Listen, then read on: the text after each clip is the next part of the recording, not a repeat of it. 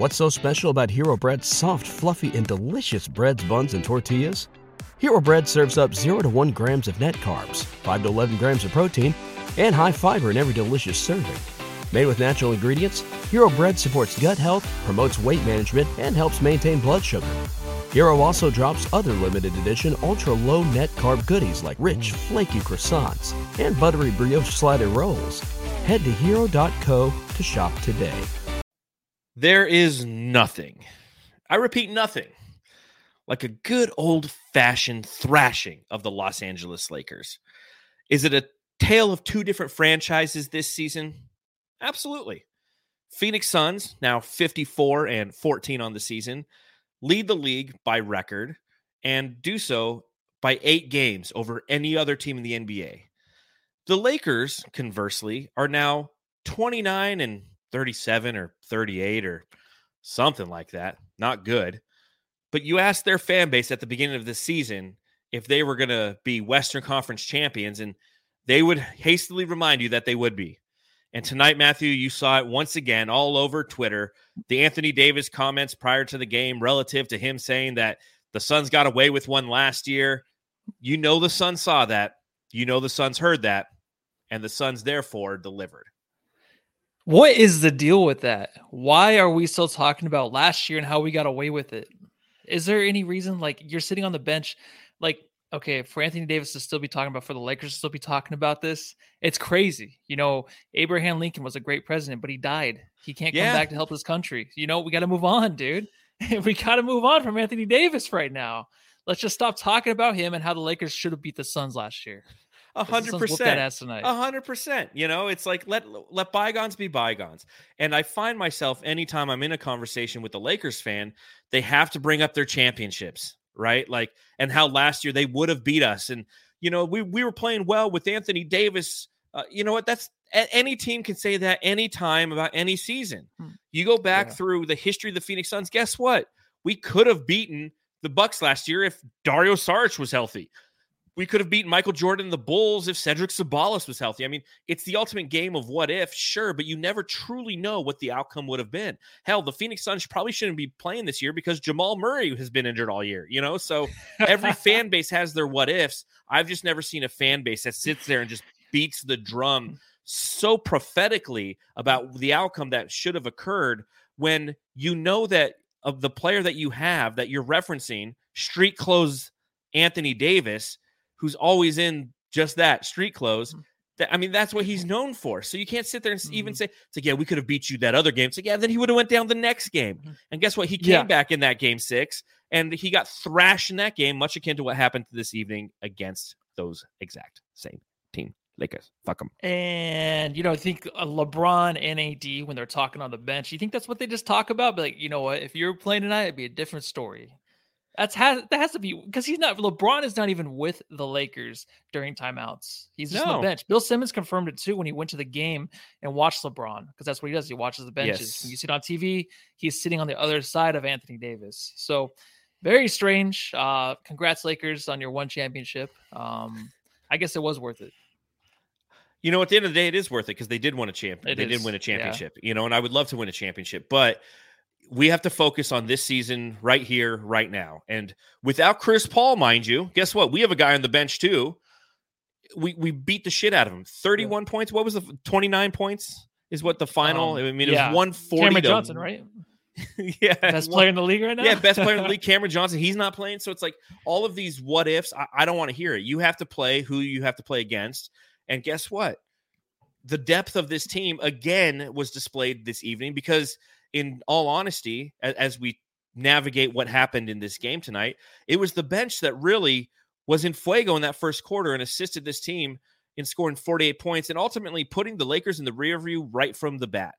And I watched this uh, at Marley's in North Scott or uh, North Phoenix at Desert Ridge. Shout out to Mike who was there with me. One of the Jamsters uh, came out and was watching the game with me, and we were having some conversations. It was great to see you. Uh, so again, appreciate you seeing out there, bud. Uh, but you know, it's one of the things that we were talking about as we were watching the Bally Sports Arizona broadcast uh, with Skylar Diggins, of course.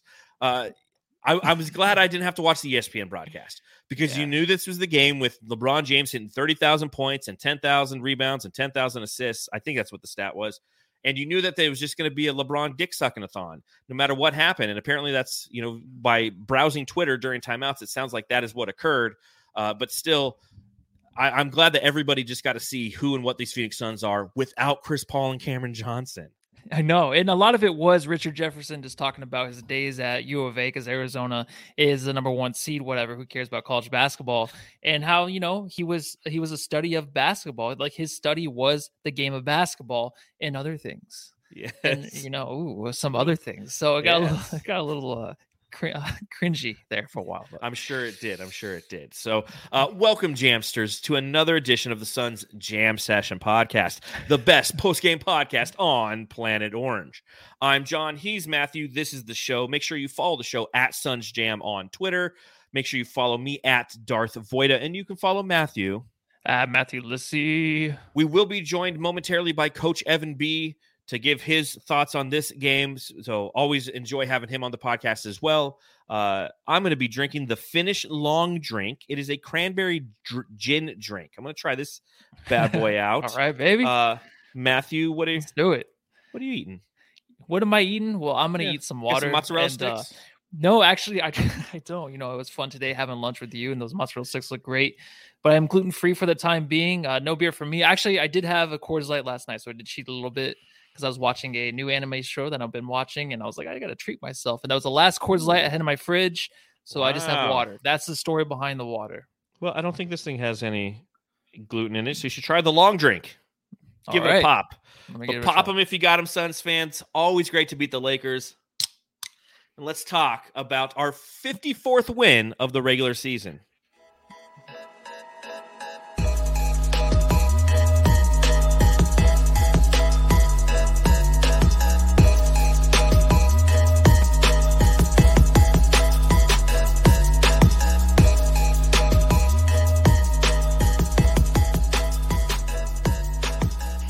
140 points for the Phoenix Suns, 111 points for the Los Angeles Lakers. And truthfully, I got to say, I mean, this game was a boat race right from the moment that hmm. it took off. Uh, the Lakers scored the first four points, and after that, the Phoenix Suns just went on wrecking ball, uh, mission wrecking ball, which brings me to my first question. Matthew, I got to ask. I got to ask, what is it about the Los Angeles Lakers that typically brings out the best in Devin Armani Booker, who had 30 points tonight and 10 assists? You know, it has to do with comments too. I think the comments from Anthony Davis that we spoke about to start the pod that had to do something with it. But you know, like they're the team that everyone still talks about. The Suns are the best team in the league, but yet we still talk about the Lakers, and we talk about it every pod. For some reason, the Lakers we always end up there, always we? in our mentions every podcast. I don't know why, but it happens. Uh, but I mean, for good reason, they got LeBron James. But I mean, for for Booker, you need those comments, but you're playing against the best player in basketball. Well, not maybe not this season, but maybe one or two of the all time. So that gets him motivated. Um, just his son's team, they feed off of each other, and just him knocking down threes. That just shows the confidence Booker has in his game when it's coming back to him because he did go through like a little bit of a rough patch with the three. But I just think now it's almost playoff time. Now he they might play the Lakers again in the first round. So this is like a statement game from him the Suns, right? No, I agree. And whenever he plays against this team, you know, Devin Booker is a Phoenix Sun through and through. He's the definition of this franchise over the past dec, you know, half decade, little over half decade.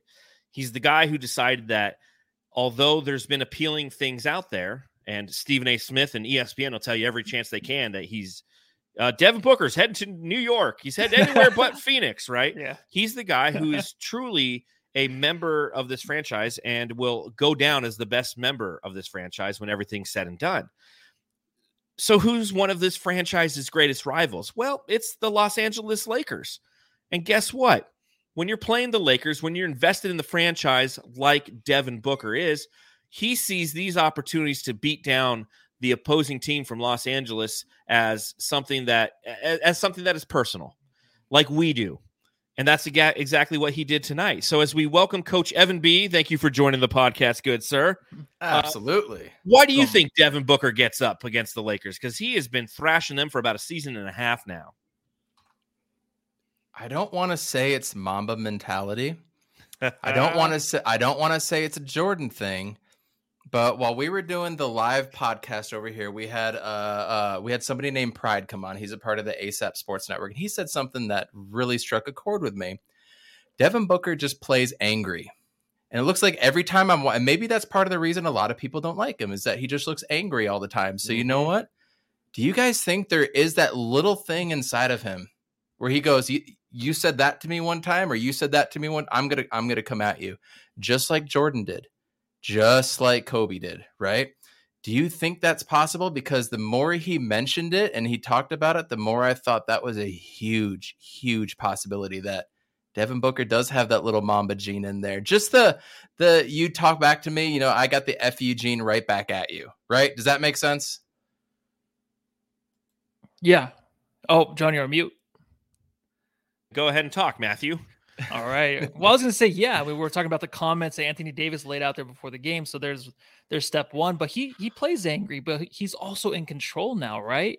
He's he's slowed down. Before I feel like he's always played angry, but now that he's in control, it doesn't look like madness out there. It looks like he has some control with the game. He doesn't let it take him over. He just lets the game talk for itself, basically. Yeah, and one thing that Matthew and I were talking about, uh, I don't know if it was last podcast or the one prior to that, is Devin Booker, to your point, coach, looks for those little opportunities to gain an edge, whether it's courtside fans chirping at him, whether it's something an opposing player said three months ago. Yeah, Matthew, was after the Heat game where he had said in the post game interview, Coach didn't have to tell us anything. Mm-hmm. We know that this team came into our house and they carry with them the best conference in the Eastern record. So we don't need to be told anything. Mm-hmm. And you're right. That's one thing that, one, allows him to excel. And man, it, it's nice having that player on your team, isn't it? It's nice to have the hometown guy who understands what our rivalries are and gets as pissed off as we do about these things and then goes out there and uses that as fuel to his fire. Mm. So that's fantastic to have. And then the other thing, you know, seriously, yeah, it's like you just you, you heart that so much because so many players and not so much in, you know, we've seen obviously with the the Suns because this team's fantastic, but you know, that you feel like like the Cardinals, for example. You know, the Cardinals will sit there and be like, "Oh, it's just another game." It's like, no, fuck that. It's the Seahawks. Mm-hmm. Like, go out there and crush them. Try to kill them. Like, we can't stand that fan base. We can't stand that team. That's how that's how Suns feel about the Lakers. So Devin Booker personifies that and executes that for us. It, yeah, and also we do reference like the, the Diamondbacks and the Dodgers. I know they do just, reference the, Do- the, the, the Dodgers just come out and be like, "Yo, we're better," and good luck trying to throw the curveball. And Speaking yeah, of the Dodgers, yes. huh? Mookie yeah. Betts at the game today. Sorry. no, it's okay. Baseball's back, baby. Let's it's time to bleed blue again. Um, but just for the Dodgers, fuck the Lakers. Uh, Pantone 294. It's a beautiful color. But again, having Devin Booker on this team to personify the frustrations that we have with opposing fan bases and to execute, uh, he, you know, he's kind of like a hitman for us, right? We're like, Devin, go destroy the Lakers. And then he does. He looked fantastic tonight. Uh, I had money on him to hit the over on rebounds. He decided to do so on assists, but you know, I had money on uh, the over for Cam Payne assists, so I hit on that. So it's like, eh, I broke even, you know. Yeah, so, but you didn't know this game would be over that quickly, right? I, I mean, I feel think, like if the game was more intense, the Booker would be down there on the block more. hundred percent. I thought I would be doing this podcast from Marley's in North Phoenix, and I left at the end of the third yeah. quarter because they were kicking the shit out of him so bad. I'm like, hey, I can, I can beat the traffic, right? I can, yeah. The and also just traffic about Booker's like the way he plays so mad, like his anger, like how he holds it within. I feel like his three point shots are so gentle. You notice that? I don't know if it's been like that for forever, but they basically they, they hit the rim and they just like kind of roll in nice, mm-hmm. nice and gently, just with caress. Like he caresses yeah. them in there. It's crazy. I don't know if it's always been that way. I notice it more tonight than ever. Interesting observation. I will say this too he does have a face because we were talking about this at the bar. And again, shout out to Mike who was at the bar tonight, one of our jamsters. Uh, we were, you know, talking about after that uh, play where Devin Booker looked back at Austin Reaves, And it was the N1 play, and he yeah. gave him that look, that killer look. I'm like, that's why people don't like Devin Booker. Because to to your point, coach, he plays pissed off, and you can see it all over his face. And if that's the opposition, you hate that because it scares you. It's the same thing with Kobe. Like Kobe used to do the same thing where he just played pissed off and intense all the time. You're like, bro, chill, please. All right, Raja, hit him in the face. You know, anything to anything to stop him. But why do you know, Coach? Why do you think he plays so intense? Is it just kind of his upbringing, his mentality, uh, his being a six man at Kentucky, and and uh, loving that color blue so much. It's oh god, you and your damn blue. Goodness gracious! It's I'm talking We're, about Kentucky blue this time. Okay, oh totally different sure, sure, sure, totally different. well, yeah, it's the Corona commercial where they're all talking about the color blue, and Devin Booker uh, starts uh, it off. Great acting, by the way, right? Uh, oh yeah, I'll give it. I give it the whatever an Oscar his, is for commercials. It's his first one, he'll, he'll and it was it. awesome. He'll be better than the next State Farm commercial. It'll be fine. There you go. Actually, technically, second one. Remember, he had the NBA one when he was saluting to Kobe, but he didn't say anything in that one. So. True. um, killer. You know, John, that's just in your DNA. You can't teach that. You can't tell somebody to play mad. I don't know how many kids I had to go out there and try to try to talk them down a little bit me one on one, I'll never do it in front of anybody else. But I go up there, man, you haven't given me this, you haven't given me that. It's just I want to challenge you to see if you're going to come out, and some kids do, and some kids don't. And it's just ingrained in you, and that has to be who you are. And clearly, Devin Booker has that, you know. But then I look at the first one, two, three seasons. Did we see this out of Book in those seasons, or did he already know that he was defeated by the time he got on the court, and now he's taking it out on everybody else? Matthew, thoughts? No, he he had it. Yeah, the first three seasons he had it, but it was just out of control. He just, mm-hmm. you know, he had to make sure that he was known a late draft pick, 13th pick in the in the draft. You have to prove yourself. That's why he's never really had the respect that a lot of these guys have as a superstar. He's not the Ja Morant because he's not the number two pick coming out. And, you know, that's just what is in the back of his mind all times. And I think when he first came out, it was just too much, too much. And we used to talk about it, the technicals, he still gets them but they were out, it was out of control. Now he just owns it. And I think Chris Paul is the guy that mm-hmm. really helped him get to that next level. Well, he t- he taught him how to play in control at all times. And he, as you mentioned, there's still blips on the radar where he does get a little out of control. But for the most part, what was frustrating about his early performances in his first three seasons, he just like throw the ball away. He would make dumb passes. He would do yeah. dumb things on the court. So it's hard to stay as intense and as focused when you aren't executing consistently. Dev Booker consistently executes now, so he can. It, it, it's always funny though. I feel like I feel like he'll always do that stare down and then like go oh over three afterwards. You know, but it's like not because he's out of control. It's just because he's in his own head. A little. I do notice much. that too. Yeah, uh, yeah, like, but he's doing better though. I feel like yeah, he's he kind is. of been more consistent after the stare downs. I know what you're talking about though. yeah, he'll go on and miss three threes. You're like, damn it, yes. you know. But I mean, you look at how he played tonight, and in the first quarter, uh, as I mentioned, the the Lakers came out, scored the first four points, and then the Suns put a 48 to 18 run on the Lakers. Devin Booker had 12 points. Uh, the bench went six for six in that first quarter, including threes from Aaron Holiday and Landry Shamet. Uh, they combined for a total of 14 of those 48 points. And from there on out, I mean, it was just gangbusters. Um, is like, how shitty are the Lakers? I mean, can we just have this the whole podcast? How yeah, they are? I can definitely. so, so I met, I met a couple of my cousins and my brother at Marley's. Right, again, my my six months road trip is over, so we decided to get together, spend a little time, have a couple beers, watch the sun. you, cool. Yeah, I appreciate it. And so I have one of my cousins there doesn't watch basketball at all, and he's watching, and he goes, "God, the Lakers fucking suck." you know, I'm like, yeah, they're a one trick pony. They're LeBron from three, or LeBron being an 18 wheeler going down the lane. And outside of that, it's like Melo hit a three every now and then, hit the three on the side of his head, run back down the court. And then the rest of the game is just inconsistency on both offense and defense. Uh, yeah, how bad does this team suck? Coach, go ahead, man. How bad are they? Suck? This was, I've seen better games at a YMCA, man. I mean, there were so many wide open threes by the Suns, and then LeBron just goes down, shoots it from deep. I mean, the Lakers were what were there? They were 16 of 40 from three, which which is which is 40%, and the Suns were 12 of 33, which is 36%. But they would just go down there, chuck it, brick, go back down and one for the Suns. Chuck it, Brick, go back down. Devin Booker, pull up. All of a sudden it's five. And then Carmelo drains the three to take the lead down to 33. Yes. That's all it was. It was a glorified YMCA run. And when you have Stanley Johnson trying to guard DeAndre Ayton in the post, that's when I was like, what are we doing? I'll yeah. tell you what we're doing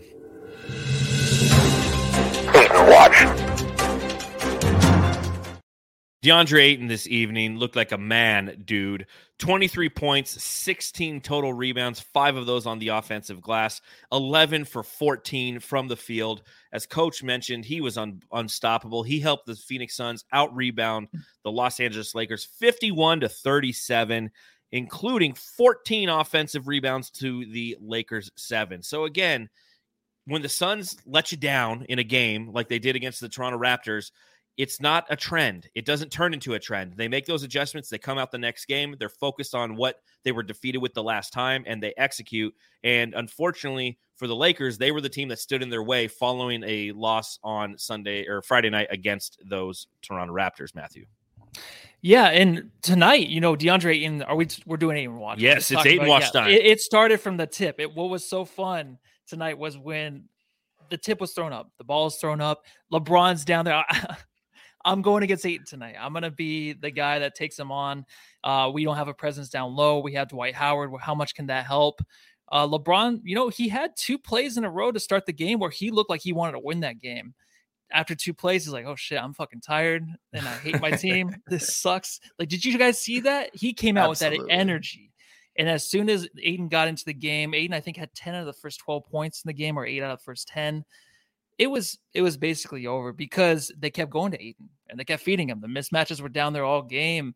Uh, you know that little hook shot he does have, that push shot, but the turnaround hook shot thing, that thing is automatic, right? That that's like the Kareem sky hook. I feel like every time Ayton does pull that off, it's going in. I don't think he's probably missed two all season, but he was dominant on the boards too. So the way that he actually handled himself down low against the Lakers and the mismatches and how Booker kept going back to him too throughout the first half that was the reason why I feel like I mean the Suns were going to win this game after you look at the squad after LeBron James looks at his own squad and he's like oh boy like this sucks and I'm just not going to I'm going to go sit next to Anthony Davis talk to him. He knows it's over and Ayton you know he was he was flexing a lot tonight too. I like to see that from Ayton. Yes. in a game like this I like it when he goes down there to get the and one and he's flexing after. That's that's fun to watch because he rarely does that right? Until it's games like this to where he wants to make a statement. You know, he's not going head to head against another elite center in the league, but he knows that he can dominate. And he did it because there's a lot of times during the season where maybe last season more of where he would not very he would not dominate against the opposing team that had trouble down low. But tonight, no issue for him at all. Yeah, coach, what'd you see from Ayton? Oh, he was just in the right place at the right time. He was doing everything that he needed to do. Uh, I don't know if you guys noticed. There was one time he got the ball on the right block, and he went and he went right over his right shoulder, and it got like stripped or he lost it or something like that. And I was like, okay, like maybe try backing down to the right and then going over your your left your left shoulder. But that left shoulder is just is silky right now. Mm-hmm. The he's got mm-hmm. the jumper working from him, the turnaround jumper. He's got the little floater in the lane now he just needs to work on on the right shoulder now, and then he would just really start becoming a full package. I was really impressed with him tonight, but again, it was it was against Dwight Howard was their only big, so he should go out and dominate a game like this. And if you want to be a pro and get the money that he wants, got to show up nine out of ten times, and he did that tonight. I can't say anything bad about him. I wish he would have hit that three though, because when, I was right? on, yeah. when I was on with Zona like two weeks ago, I said DeAndre Ayton's going to hit two threes, two and I'm waiting for that to happen. he stepped no, into that one too. So yeah, it, cool. it, it, was a little uh, second game in a row. He shot a three, and it was just a little deep. So just step a little further out. Go logo, Da. Go yeah, logo. It'll go in. But I think that's a valid point that Coach brings up. Is you know the consistency is what we always complain about from Da, and he's starting to consistently display uh, an affinity for con- for putting the ball in the hoop uh, in these matchups when he should, and that's the key. You know, there, there's games where we'll look at the rosters and we'll be okay. This should be a Da night, and he'll go out and he'll he'll get you 16 and like eight. It's not the end of the world, but again, you want that max money. You need to show up and, and perform in those matchups. That's what the dominant players do. And tonight, again, this is a game where he should go and go forth and dominate against the Lakers. They don't have the size that they did from a year ago. Uh, when, like you said, when Stanley Johnson is in there and LeBron James is listed on NBA.com as the starting center. DA should cook, and cook he did. And he's such a, a great offensive player who's really starting to, and I wouldn't say starting to, he has for the majority of the season, but shown us what he can do, as you mentioned, off that left shoulder, he's insane. The right shoulder needs some work. He needs some more post moves. I feel he's not a back down player. We see him take it to, to the rim every now and then. You know, probably like once every 17 games, he'll put it on the floor. But outside of that, like he's got no hesitation. He's got a great 17 foot jump shot. And if he does get to the line, you know he's going to be money from there. It's not like when JaVale McGee goes to the line or Dwight Howard or a lot of other bigs in the league where you know that he's going to be able to make free throws. And that's that's a very deadly thing to have, Good especially point. come playoff time. Is you can't hack a DA because he will burn you from the free throw line. Yeah, and that's one thing to work on, right? In this offseason. Um, not to look too far ahead, but just to have those moves down just a little bit. You know, he needs to work on those. And I'm sure he does when he goes back to the Bahamas. Probably something that he works on and brings back to the US next year. Well, we'll hopefully when the playoffs come, we see him get even more aggressive because this yeah. is a big game. This is an ESPN game, right?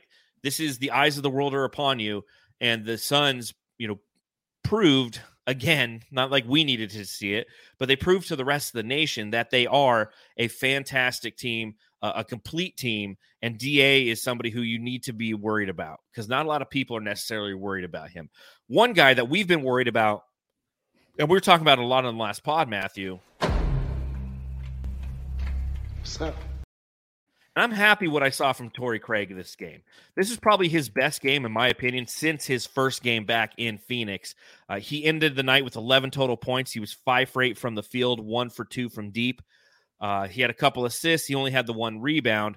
But if you don't count that fourth quarter, you know, he had what a total of looking it up seven points on three of three shooting. So he really could open it up the offense a little bit more in that last quarter when it was all garbage time. But I liked what I see from Torrey. I saw a little bit more engagement, and I was telling Mike at uh, one of our jamsters who was at Marley's with me that it's clear that he listens to the pod and yeah. heard our our frustrations and our complaints, and he acted upon those. Right, guys? yeah. Um. Honestly, the thing is with Craig, I'm less and less worried about his uh, contribution into the playoffs. I know we want those those minutes come off the bench, but the way that Cameron Johnson and Mikal Bridges have gone up like the next level, really going into these playoffs, I think it's going to help kind of like the digression that Torrey looks like he has. It mm-hmm. was a mm-hmm. good game. I feel like he kind of did what we expect.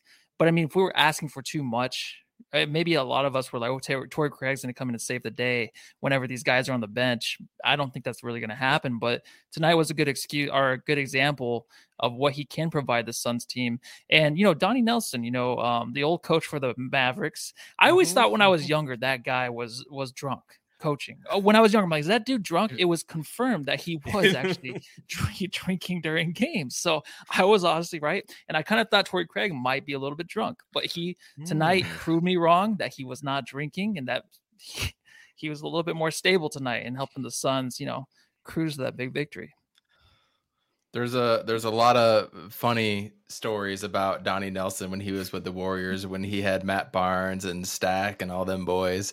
Yeah, about, that's the Matt uh, Barnes interview, right? Yeah, yeah, yeah Matt Barnes good. interview. They they would be smoking or, or, toking it up at a hotel right after they beat the Mavericks or something like that.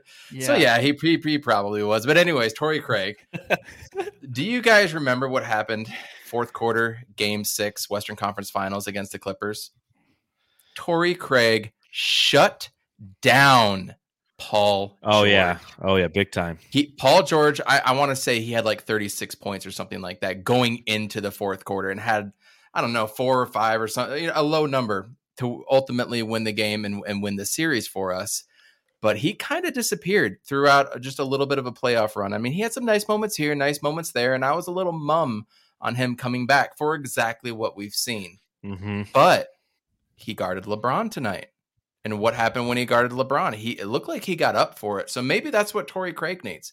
Maybe he needs to be legitimately challenged guarding somebody probably more his size, like a Paul George or LeBron, to to get him up for the game. I don't know if that's a, a leg- legitimate thing, but I've just noticed in his play when he's guarding somebody else of his size, he comes out gangbusters. He played decent in the Milwaukee loss. I thought he played pretty good. He missed a couple shots and he was down on himself. So it was nice to see him make his first three tonight. But mm-hmm. I think he needs to be challenged to be engaged. What do you guys think of that? No, I think you're right because that's when we see the best version of Torrey Craig. Uh, against the Raptors, he might not necessarily be engaged because Pascal Siakam isn't somebody who is pushing him to guard him the way that he really wants to do. It's it's it's a non-factor game, right? You know, at the end of the day, tonight's game didn't matter. We lose this game, it truly doesn't matter. We're still up seven games in the Western Conference with 15 to go or 14 to go, I think now. Uh, it would have been six and a half for the record. Six and a half because I thought this win put us at eight. 14. We're at seven and a half right now with the win. Gotcha. Just throwing numbers out there. There yeah. you go. But we have 14 left to play, correct? 14, correct. 14, yeah. Okay. So again, these games, if we play 500 basketball for the remainder of this season, then we're, we're still going to win the Western Conference. So these games don't carry the same weight as the playoffs do. And I think that you're right.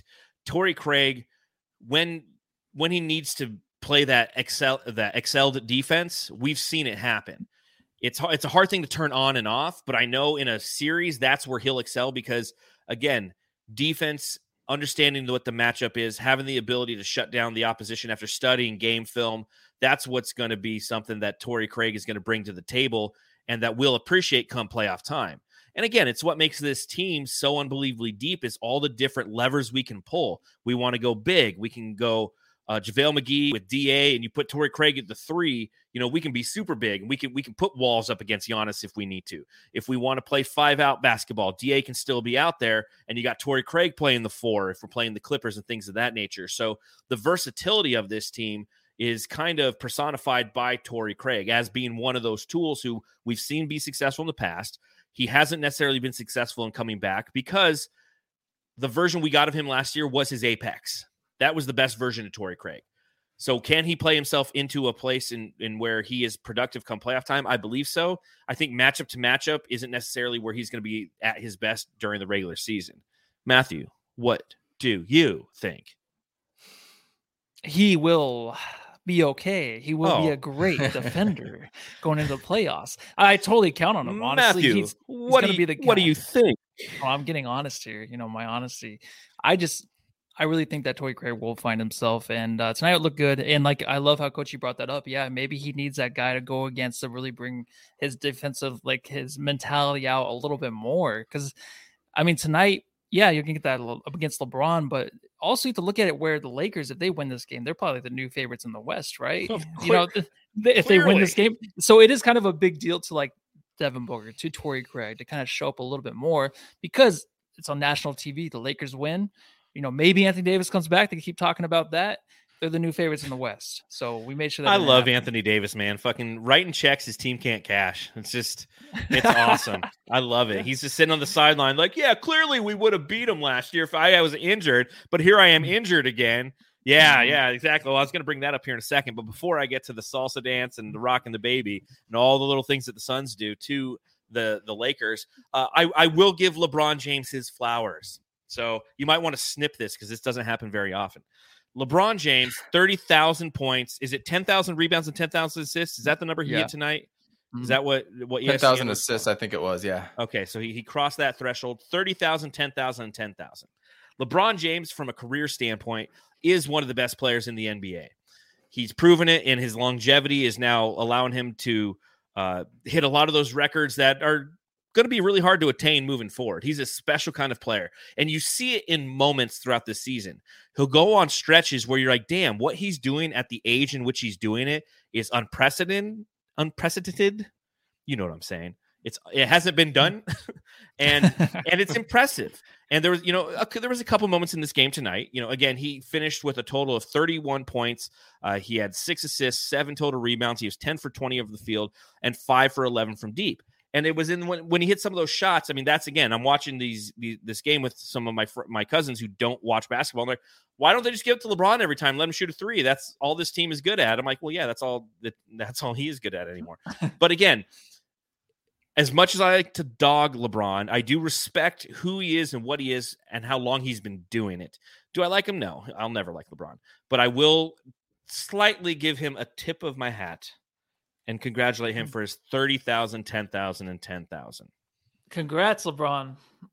And this is a reminder, LeBron, that the Lakers are 0 6 since this moment happened. Since you backed down 0 6 against the Suns, since you backed down Jae Crowder in game two of the Western Conference first round with Andre Fat Ass Drummond watching you, and you guys were clowning the Suns, having a good old time. You've yet to beat the Phoenix Suns since then. So salsa dance all you want. It's it's funny because I saw a clip on Twitter from the game that they were actually having fans do their best version of the salsa dance, like yes. straight up trolling oh, the Lakers with the Lakers in house. Like I love that. I love that. Keep it up. Uh, I'll say this about LeBron. Everything that he's done off the court with his school and everything, I don't think anybody in the comments in this pod could could say bad otherwise.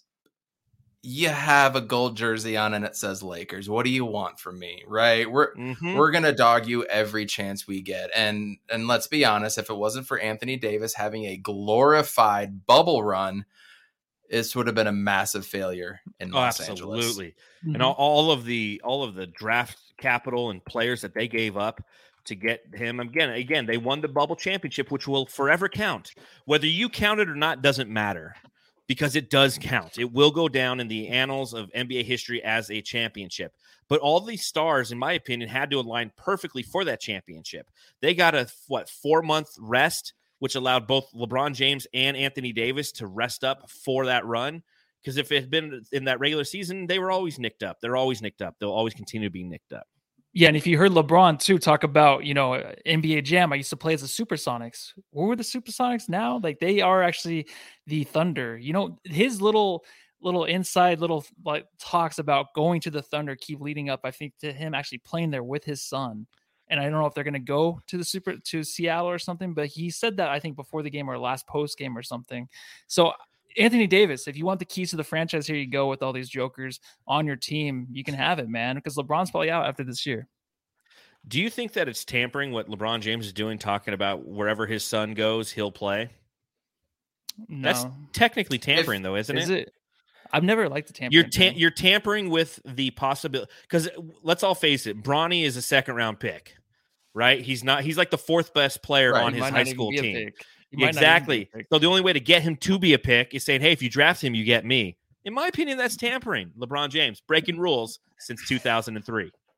You're, I, you know what? With that logic, I think you're completely right. I don't think anybody could could argue that at all. That that's completely true. But it's not like it's an executive saying something like that, or or a GM or something, right? It is coming from a player, but you're under contract, so mm-hmm. yeah, totally run with it. Yeah, yeah, no, I just any chance I can to trash LeBron for tampering or doing anything because you're right. Outside of basketball, he is. There's been so many opportunities for him to necessarily, you know, to, to fail. Right, he could have been a, a massive failure, uh, the likes of which we've never seen, and he's always done the right thing. You know, I, no, I wouldn't say the yeah. right thing. You know, but but he's always been a stand up guy. Like you know, the decision, yeah, that was a that was a, a curveball in his career. Right, that was him learning how to play the media uh, and he's but he's been somebody who's always had the media on, you know, watching him, and he's never mm-hmm. he hasn't turned into like a Delonte West or anything of that nature. He's been he's he's avoided scandal. He's avoided a lot of those things. So, Absolutely. You know, That's you know DUIs or nothing. Nothing. Yeah. Well, if he did, I don't think you would ever hear about it, right? LeBron gets no. a DUI. No, no bullshit. Way, because so. Tiger Woods, man, Tiger Woods was on top of the world. Tiger Woods keeps running into trees every week. He well, tries yeah. to kill himself.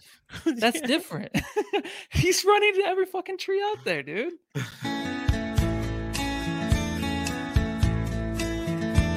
the warden. Pivot. Uh, Mikal Bridges. I'm like, uh, Bridges, Sorry. 18 points, six total rebounds, three assists, eight of 13 from the field. Uh, Mikal Bridges, again, you know, I, I, was talking about this a little bit on the last podcast with Matthew, and I'd like to get your take on this, coach. He had a total of zero personal fouls tonight. How is Mikal Bridges such a great defender and has only had five fouls one time this season and had four fouls like eight times. Like you're so good at defense and you don't foul. That alone should automatically win you the defensive player of the year, especially in a game in which the Suns got called for a gazillion fouls and were outshot from the free throw line 31 to 14. It's a great question. And, you know, he and Jae Crowder are really becoming masters of slapping the ball out, having it fall on their knee and go out of bounds, and it's our ball, right? For somebody to slap in and reach in all the time and not get called, yeah. you got to have some pretty quick hands. And he's got long arms too, and they're dangly out there. So it's really impressive that he can do that and not foul. I didn't even see that he didn't commit a foul. And that's uh, considering we had 24 fouls against us to 14. Yeah That that is absolutely unreal. That I can't even answer that, John. That needs some legitimate digging, and I need to watch that a little bit more from here. That's a crazy stat. Yeah, it's one thing I noticed last game because in the first like four minutes he had two fouls, and I was just like, "Oh man, he's going to get in foul trouble." Then I'm like, "When's the last time Mikal Bridges was in foul trouble?" Oh, never. He's had five fouls once this season. It's unbelievable. Matthew, what did you see from Mikal tonight? Well, I mean, that's a little that's a little um harsh, dude. Landry Shamet and Elfrid Payton had zero fouls too, so we gotta give a shout out to those guys. Happy birthday, Landry fouls. Shamet! Is you know, it Landry um, Shamet's birthday? He turned 25 yeah, today. He can finally rent a car. All I can say is, Sham, wow. I will say the best thing about that ShamWow highlight is the fact that it's happening against the Lakers. Fuck them. Yeah, on, and the best, the best thing about that drop is I always think that's a sub. Every time that girl's holding that thing, I think it's a sub from I Know, it looks but, like a sub. um, dude, Mikal, so he's he's the guy that can really turn the offense on now, right? Like if the offense, even though tonight, you know, we're up by 20 most of the game, but you always have to make sure you keep that lead against a team like the Lakers or basically any team in the NBA, I guess you can just say the Lakers, especially because you want you don't want LeBron to get back into the game the way he's been scoring 50 points. Yeah. But Mikal can he can come in and he can get those little easy buckets in the lane and keep the offense alive, keep that big lead afloat. And that's what he does now. I think they like hand him the keys to do things, and he's a playmaker now too. So it's not like he's just hogging the ball and just shooting corner threes or anything like that. But he's basically the guy that can hit those little mid-range shots, get an easy bucket to keep that big lead up for the Suns. And he did that tonight. I know it's not really noticeable in a game like this, but he did that in the third quarter. He came out and really helped the Suns just push that lead up. What I think's funny is what Devin Booker said. I'm, I'm totally pivoting here because I'm like, as you're talking, I'm reading Twitter. Uh, Duane Rankin said this after the game. Said Devin Booker said he thought it was funny what Anthony Davis said about his groin injury uh, decided the outcome of last year's playoff series. And this is what Devin Booker said: If ifs was a fifth, we'd all be drunk. That's Dude, nice. He, he he gets the drop for that. He's been one. doing good, man. He's he, this is a drop. Big Dick Booker. He's been making like big dick yeah. comments like that. He has. You know, like His he's really learned. Are, yes, yes, he's been doing really good ever since the All Star break. I feel like when he, him, and uh, Draymond were talking, but even like before them with the TNT crew, he had a few. But the, ever since the All Star break, I feel like he's been really good. I feel like he practices these things. Like he knows what's going to come his way, right? Well, he, he goes to, to Kendall an and he goes, Kendall, what do you do in these situations? What does like, PR person say? Yeah, what's your PR person say? He probably has the same PR person as Kendall Jenner now, and she's mm-hmm. setting him up for success. What do you think, Coach? If ifs were fifths, we'd all be drunk. Absolutely. I I remember just like well, uh, one month or two ago, they were talking about how Devin Booker was getting double teamed, and then they brought up when he got double teamed in the summer league. What four or five years ago they were bringing yeah. it up, and he just brushed it off. And in the finals, somebody asked Chris Paul or Devin Booker when Chris Paul was there, "Do you feel bad for Chris Paul for what happened?" And he just goes, "Next question." Yes, just as dead serious everything that he does, and he's only 25. Is he 26 or is he 25? I think he's, he's 25. Yeah, he turns 26. I want to say in October.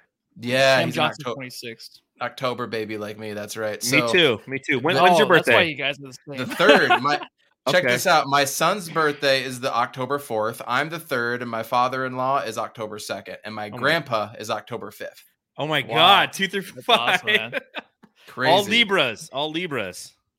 Yep, That's exactly. Right. All, all Libras. No, he just has that persona, man, where he's just he knows what the media is trying to get out of him. You know, he he's not dumb. Chris Paul's talking to him mm-hmm. now. Kendall's talking to him now. PR people are talking to him. The Suns have been like training and bringing him up to go through this. He knows what they're trying to do. They're trying to get that fun little headline, and he's not letting them have it. He's not. And now he's starting to have a little bit of fun because yes. it's like not only does he get the basketball side of it, he's getting the business side of it too. And he's 100%. starting to have fun. And that's why he's on Corona commercials. Yeah, Cheers. that's why the celebrities are coming to the games too. A lot today. Um Was there? well, yeah, there was. I mean, Colin was, Kaepernick uh, was there. Colin Kaepernick was there. Mookie Betts was there. Mookie um, was in Goggins town. Was Mookie's there. back in town. Yeah, dude. It's just like it's like the new LA. You know, you got a lot of hot people up there in front, dude. Well, for spring training. Yeah, when does spring training start? I think this week, right? Very cool. I think so because the report. I think they reported today. Okay. Can't wait for fantasy baseball. I can't wait for March bracketology with Coach Evan B on he the He's on Fire. Let's go. Yeah. I'm gonna lose. Yeah. Absolutely, and, and, unfortunately, guys, I think I got to hop off real quick. Uh, I, have got my son throwing a fit as we're oh, talking no. on here, but yes, no the the He's on Fire podcast uh, bracket challenge I'm throwing out to everybody. So if anybody wants to join, I sent it to you, fine gentlemen. Just come and DM me. I think everybody can find me where I'm at now and uh, join, and let's have some fun, and hopefully somebody will make some money. But go Suns! I am a little worried about the Pelicans. But anytime that we get our ass kicked, we seem to go back out and do the ass kicking. So yes. I'm looking forward to the next two two wins, hopefully, gentlemen. Especially considering CJ hmm. McCollum might be out with health and safety protocol. So yep, he will be. Yeah, yeah. There you go. So that's kind of a bummer. All right, gentlemen. All right, thanks All for right. coming on, Coach Evan B. We love having you on. You are going to miss the rant on Russell Westbrook, but you know what? Rock that baby. Well, you got to go do that upstairs. Your son, your son's exactly. Cheers, guys. October babies rule. Um, so Matthew, you got uh yes, sir. Russell Westbrook. Okay, another mm-hmm. guy I just wanted to spend a couple minutes talking about this evening. He ended with a total of 13 points on five of 10 shooting. Uh same exact stat line as Malik Monk, who had five of 10 shooting for 13 points. The only difference here is one of these guys is making $44 million. yeah. Um, I know, I, I don't know, was it the Ben Simmons or the Bill Simmons podcast? Or Ryen Russillo, where they were really talking about Russell Westbrook and how Russell Westbrook this past week was really uh, kind of fighting back against a lot of the flack he receives in social media. And while he's in the arena, as when people are quote unquote defaming his name by by calling mm-hmm. him Westbrick. Uh, what yeah. what podcast was that, and what are your thoughts on that? Well, they were actually talking about, and I don't know. I think this is always a thing where these these weirdos out there go after you know these players' families. Yeah, so I think he brought that up too. That's weird. I think when that happens, you find out who this person is, and you go to that person's house and take them out or do something. Like, why are they even existing? I don't call, know why they the, exist. Call the police world. on them, or call the police. I guess. Um, Matthew's going for you went straight to killing them. Well, I mean, why do they exist? Someone that hates an NBA player this much, where you threaten their family, like, what's your deal, dude? Um, yeah, dude. But seriously. that's just the weirdest thing. Um, so the thing is, like, Westbrook's always been the same. I feel like he's always been the same player. This year, we saw tonight just how bad he does look, right? Dribbling the ball off his leg, uh, just throwing the ball out of bounds. A lot of bad stuff. LeBron, too. LeBron, bad passes.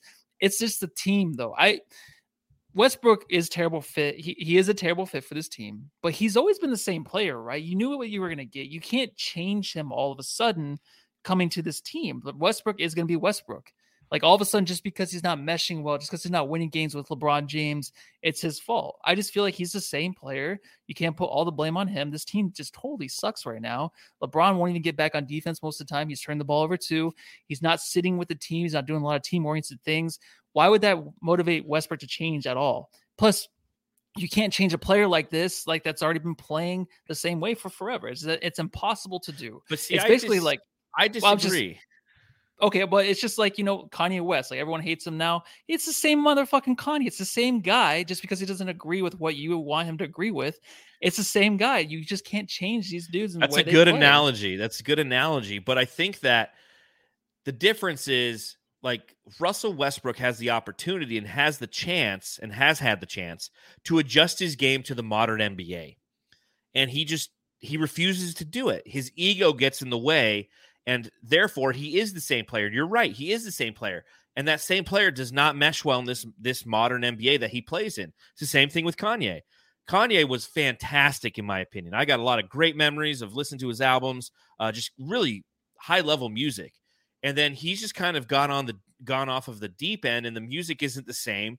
Uh, his new album's trash, in my opinion, because it doesn't like Kanye stopped rhyming about like three albums ago, and now it's just like him talking to me slowly, and it's just like, okay, this is just weird, you know. So again, you have to kind of, you know, what, what's the my famous phrase? I use it all the time: champions adjust. The reason why Russell Westbrook isn't a champion is because he refuses to adjust. He's better than adjusting, and therefore he will not perform well in this league. And Low Sun says it in the chat uh, where is it? Let me pull it up. This is awkward. I should have started and then I would have seen it. Uh, he says, I think once his contract is done, he's out of the league and might have to retire. I agree with that hundred percent. He's he's somebody who just he, he he doesn't get it, man. He doesn't get it. He hasn't he hasn't adjusted his game, and the Lakers are paying for it as well. They should. that's who they wanted. That's who LeBron wanted. Because they could have had mm-hmm. Buddy Hield and some more assets. Uh, and I think Buddy Hield would have fit perfect into this system. A, a, a three point shooter, a guy who would have played within the confines of what LeBron James wanted him to do. And now you got Russell Westbrook, and you're watching him tonight, and it's just sad because I used to really yeah. enjoy watching Russell Westbrook. I know you did too. He was one of our, I think both of our. Oh yeah, he was one of our top him. five players that we enjoyed watching the league. And over the past like four seasons, it's like Steph Curry changed the league, and Russell Westbrook just kept being like you know the little pit bull fireball. And you love his effort and you love his passion for the game, but at the same time, you know. Don't sit there and get upset. You know, you, you can absolutely get upset if, if people are threatening your family. I agree with that 100%. But he's talking about people like, you know, calling him Westbrick. It's like, yeah. dude, you get paid $44 million a year that comes with the territory, bro. Yeah. 44 I, milli. I, I agree with Westbrook to not adjust and not change because that's the way he came into this league. That's the way he's gotten to the point he's gotten the $40 million a year because of the way he plays. And I just think it's because of the team he plays on. Like Chris Paul talked about too, he had to adjust like his leadership style, right? Not really his play style, but over the years, his leadership had to adjust to, you know, the newer, younger guys. I think he talked about in the JJ Redick podcast exactly. where he did had, to, to do that. He had to. But I think the way Westbrook is – on this team is just so dysfunctional. But it's it was, like it's it another was dysfunctional world. in Washington. It was dysfunctional in Houston. It was dysfunctional but even in, Washington, in OKC. Like he, in Washington, he looked pretty good last year. Remember, he, he had a little for, he did for a end. stretch. Yeah, for a but stretch. yeah, but that's and plus he is getting older and stuff. I just think we we always think these guys, the way the media spins these things and the way that we look at it through our eyes, it's always like they're going through a they're going through a downward downward spiral kind of in a way, like the Kanye, Westbrook, like even is. Kyrie. Yeah, I know. I know he's. Is because Kyrie still has. I feel talent. like Westbrook doesn't have the talent anymore. No, and he the, doesn't. And the league I changed think Westbrook around could him. still Westbrook could still be on another team next year, and I think another team would take him on, and then he could be kind of like the old Westbrook again in some ways. It is not yeah, a winning yeah, player. It's it, never been a winning player. Well, no, and, it, and I mean? it won't be, and it won't be. Yeah. that's that's hundred percent correct. I agree with that. He's not a winning mm. player in any way, shape, no, or form. Not at all. So, and that's that Westbrook take was brought to you by Just Sports. Use code Suns Jam at Shop Just com to get 15% off.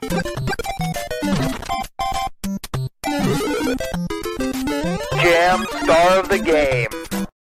All right, Matthew, it's that time of the podcast where you tell me who your jam star of the game is. I tell you who my jam star of the game is. anybody who's watching subscribes, rates, and reviews and hits the thumbs up button. And anybody who's listening subscribes, rates, and reviews. And anybody who's watching also tells us who their jam star of the game is. Matthew, I will let you bat lead off on this one. Who is oh, your yeah. jam star of the game? All right, well, I'm gonna go with Devin Booker. Man, he started the game off with DeAndre Ayton, basically taking over this game from the three. He hit two of his first threes, and then from there on, he was just automatic in a way. He had some really nice passes out there too. I think the one where he was double teaming the corner and he was like kind of falling out of bounds and he threw a whip past uh, Jae Crowder for the three. Like his assist total, would he have nine tonight? It kind of mm. stuck at nine for a while because he came out of the game, didn't even play the fourth. So he could have had the double double there if it was actually and that, it had, was an actual. Booker game. had a double double. Did he? What do you have? 30, 30 and 10. Oh, my bad. Okay. I thought it was still a nine. Okay. No, he, he got that 10th one. Ah, okay. Well, so it's when you got up to go take a shit. Yeah. Wait, yeah. which time? yeah. The, the time when he threw the 10th assist. Oh, okay. Um, so it's definitely Booker. I think that the way he's been playing too, without Chris Paul and the long side, Cameron Payne, it's been remarkable. Man, they fit together very well. Absolutely. I mean, again, Chris, we're we're missing Chris Paul right now, and we're just stomping teams out. So all we know about uh, him is his sweaters, right?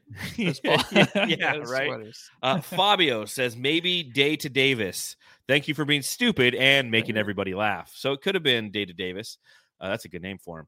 Um, I, am going to go with like what Blaze says and a lot of the other jams. I'm going to give it to Da. Uh, d- don't get me wrong. Like Devin Booker was fantastic. He's the one I was cheering for throughout my time at Marley's tonight. Uh, but mm-hmm. Da was just solid. He was just consistent. He was hitting all the little middies. He was he was he was a beast on the boards, and that's what we've been bitching yeah. about, right? We've bitching about his lack of of intensity when it comes to rebounding, and he was you know what was it? What I say? Seven, five, five or seven offensive rebound, offensive rebounds tonight. Uh, he had five. Yeah. Yeah, yeah, total of sixteen. He had five on the offensive end. Like that's huge. You know, this is a team that had 19 second chance points to the Lakers 13 and 28 fast break points to the Lakers 11. And a lot of that starts on the defensive glass and the offensive glass. And it started with DA. And I really was uh, pleasantly surprised to see his effort against the team, which, again, as I was mentioning when Coach was on, like this is a team that should. Uh, should allow Da to cook, and cook he did, and I was I was very pleased to see that. So, uh, thank you everybody who let us know who their jamster was in live here in the chat. Next up on the list and on the schedule for the Phoenix Suns, they travel to the Big Easy, the Suns at Pelicans. That's a game I will be covering for brightsideofthesun.com. Matthew, the Pelicans, last time we played them, they beat us. They beat us pretty good. What are your thoughts on the Pellies this time? Well, I mean, they won like I think they went on a four-game win streak. Then CJ McCollum had the uh, health and safety safety protocol thing, which I thought was kind of out the window. It wasn't really they weren't really abiding by it until yeah until Booker, Booker yeah yeah. And I was like, okay, I guess it's still a thing. Uh, but they lost four straight, and it kind of yeah. sucks because I mean that team was kind of fun to watch, right? They have the, the young talent, and CJ comes on there. He's a closer. He can come in. He can take a lead, keep a lead, and win it, win his team the game. Um, that's something that they've always needed all season long, and they have it. Now he's out. He probably won't play this game, um, which would be nice for the Suns because last game we saw that CJ took over, right? He took over in the fourth quarter. Anytime we try to make a little run, you kind of thought the Suns were going to lose that game from the kind of like the second, third quarter. But anytime the Suns would make a little run, CJ would cut him off and like hit a big three, hit a big shot that was falling out of the screen. He was just doing everything he could to help that team win. And it's kind of sucks that he's gone because I kind of want to see this Pelicans team make the playoffs, and I think they still have a chance. Yeah, I mean they're currently the tenth seed, and it, it, seems like just yesterday we were talking about playing them uh, on the second night of a back to back. It was their first game out of the All Star break, so they definitely were well rested and ready to go. And although it was a, a game that I figured we would probably lose, uh, I just I wasn't a fan of the way that we lost it. I felt like you know yeah kudos to to them and what they did. I just I thought the Suns could have fought harder. That was another one of those games in which rebounding was kind of an issue. Uh, as you mentioned, CJ McCollum's going to be out. Uh, Brandon Ingram was out tonight against the Rockets with a hamstring injury. I don't know how long he'll be out with that injury, but if they're down both CJ McCollum and Brandon Ingram, obviously with Zion still being out and Larry Nance out with a knee, uh, this this should be a win. This should easily be yeah. a win if you're missing those guys because those you know Brandon Ingram and CJ McCollum looked absolutely fantastic together. As you mentioned, coming out of the break, they won four games and they lost the last four. They're currently 27 and 40. They have the 22nd best points per game in the NBA, the 14th most opposing points per game. They're truly a team in the middle. Uh, offensive ratings 21st, defensive ratings 22nd, net ratings 22nd. So, you know, again, the one difference maker in this is the fact that they do have Willie Green as their head coach, a team or a, a coach who definitely knows the Phoenix Suns, uh, our players, our schemes, and potentially how to defend those things. So they're they're a team that will give the Suns kind of a hard time. Uh, do I expect to win? Absolutely. Uh, who do we play after them? Is it Houston after that? No, uh, yeah, the Rockets. Yeah, so so so it's Pelicans yeah. Houston. I'm more worried, I think, about the Houston game than I am actually the Pelicans game, just because it's you know night two of it back to back, and those those Houston Rockets are just they have a lot of firepower on their team, and they're uh, they they're too young and stupid to know how to not. Yeah, exactly. you know what I mean. And yep, perfectly said. you know, so I mean, yeah. it, I'm more worried about that one as the Suns hit head out on the road. I do think this is a win for the for the Suns, and if they win that, that's win number 55, man. That's win yeah. number fucking 55. And if I you know. look at if you look at the Phoenix Suns, well, do you have anything else on the Pelicans before I talk a little nope, history? I'm good. So the last time this team won 55 games, uh, you have to go all the way back to 07 and 08. Uh, that was God, that was a good that, that that team was disappointing. They lost in the the the Western Conference first round. I don't even remember that. How do I forget? I like I remember 0607 because we lost, mm-hmm. lost in the Western Conference semis to the to the Spurs. I remember the year before that when we lost in the Western Conference final. The two years before that we lost in the Western Conference uh, finals. That was a disappointing result when we went we went 55 and 27 that year, and we lost in the first round uh, to the Spurs one to four. God, I feel like there was injury or something there. But man, that's the last time. It's been that long. It's been what 14, almost 14, 13 years since then. Damn. Long time, baby. long time. But let's go for win number 55. Uh, Matthew, did we miss anything from your notes? Is there anything else you want to talk about on this edition of the Suns Jam Session Podcast? No, I mean, I talked about the celebrities and how they're uh, very beautiful sitting in the front Yes. row. Uh, front row, front row. Front, front roll. front row. Uh, you know what? Let me scroll through here. I think that was it, man. We covered everything that I could think of. Except Uh, for Biyombo. That mother effort, dude. Down on the glass in the second quarter. Looked great. Well, and and again, the versatility of this team. JaVale McGee got in foul trouble. Boom. Bismack comes Yep. in, look great, look great on the glass. Uh, Suns Geek is joining us along live in the chat. He says he got done with his live stream early because there's nothing to talk about after the first quarter. LOL. Ain't that the truth, Suns Geek? Uh, but thanks for hanging out with us, and it has to do with the Phoenix Suns. You know he's going to make a video about it. That's Suns Geek. Go subscribe on his channel as well.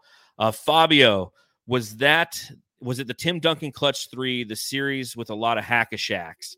Um, Mhm. The no, Clutch three, was that? That was No, I- Stephon Marbury, wasn't it? no, no, no, no. That that was the clutch three that they won, or that the, the Suns beat the Spurs in like 2002, I want to say. Oh, with Marbury. okay. This is the one where like Tim Duncan hit like zero threes all season, or like four, Mm. and then everybody collapsed on like Manu Ginobili. He dished it out and he hit him. It might have been that year, but it but it wasn't a lot of hack a Shaqs because Shaq wasn't on the season or wasn't on the Okay. team yet. Uh, Crazy Luigi says Joe Johnson. I'll never forget that. That was against the Mavericks in 0405. That the last time we won 62 games uh, was when Joe Johnson was on a fast break dunk and Jerry Stackhouse came from behind him and hacked him and Joe landed on his fucking orbital bone. And Joe Johnson was amazing that year. So uh, David Ray, what year did we tie our franchise record? 62 and 20. We've done that twice, 1993 and 2005. So we we still have a chance if we play 500 basketball for the remainder of the season. Uh, I will come up one game shy of that because if we go seven and seven, we'll be 61 and 21. So all we got to do is play 500 better, better than 500 basketball. and Yeah, we will. and the record looks record. easy, right? The record looks easy, and we honestly we have uh some games we can get some rest in, and we could probably still win. So Yeah, if you look at the remainder of the schedule, let's see. I was actually just looking at this today. Um, this is a beautiful graphic made by yours truly. Uh, let's see here. So we have the Pelicans and then we have the Rockets. Those could potentially be back to back wins. We play at home against the Bulls. That's a, an up in the air game. Then we go to the Kings, to Minnesota. That'll be a battle. To Denver. That'll be a battle. At home against the Sixers. That'll be a battle. Uh, on the road in Golden. We, we have a damn. this fucking sucks. Dude. Yeah. Who said we had like the one of the easiest schedules remaining? We might still. I don't know. Science. Uh. March 30th, we play at Golden State, and then April 1st, we play at Minnesota, or I'm sorry, uh, Memphis, and then we're at Uh-huh. OKC. We play the Lakers at home again on April 5th. Then we go to the Clippers, to the Jazz, and we end at home against the Sacramento Kings. So you look at that. If if I was to go through the last few games, in my personal opinion, starting with the game against New Orleans, win, win, Bulls. God, Bulls. I feel like we can beat the Bulls. Win, win, loss, loss, loss. No, there's no way we'll lose three in a row. Damn, I was gonna say we're gonna lose three in a row. No, I just don't see us doing it. I don't know. I'm not going to sit here and try to predict. Yeah, that's gonna be tough, dude. I think we'll- we we'll win them figure all it except for out. one. We'll do it in a jam session short or something. We'll lose one more this season. That's it. There you go. one I like it. I like it. I like it. Uh, on that note, we're going to go ahead and get out of here. We thank you for hanging out with us after a dominating win over the Los Angeles Lakers. Once again, I'm at Darth Voida. He's at Matthew Lissy. and we are at Suns Jam. Again, if you want to come on the show, hit us up on Twitter, slide into those DMs, and let us know. We'll shoot you a link before the show starts. We'll bring you on for five minutes for our Jamsters React seg- Ra- Jamsters React segment. It'd be great to have you on here. Uh, if you haven't subscribed, rated review, please do. If you go on Apple Podcasts, give us a five star review. Give it, click on five stars, then write a review. We'll read it right here on the podcast. Uh, until Tuesday night, everyone have a fantastic evening and take care of yourselves. Yeah, go home and love your family. And thank you again, Mike, for hanging out with me at Marley's.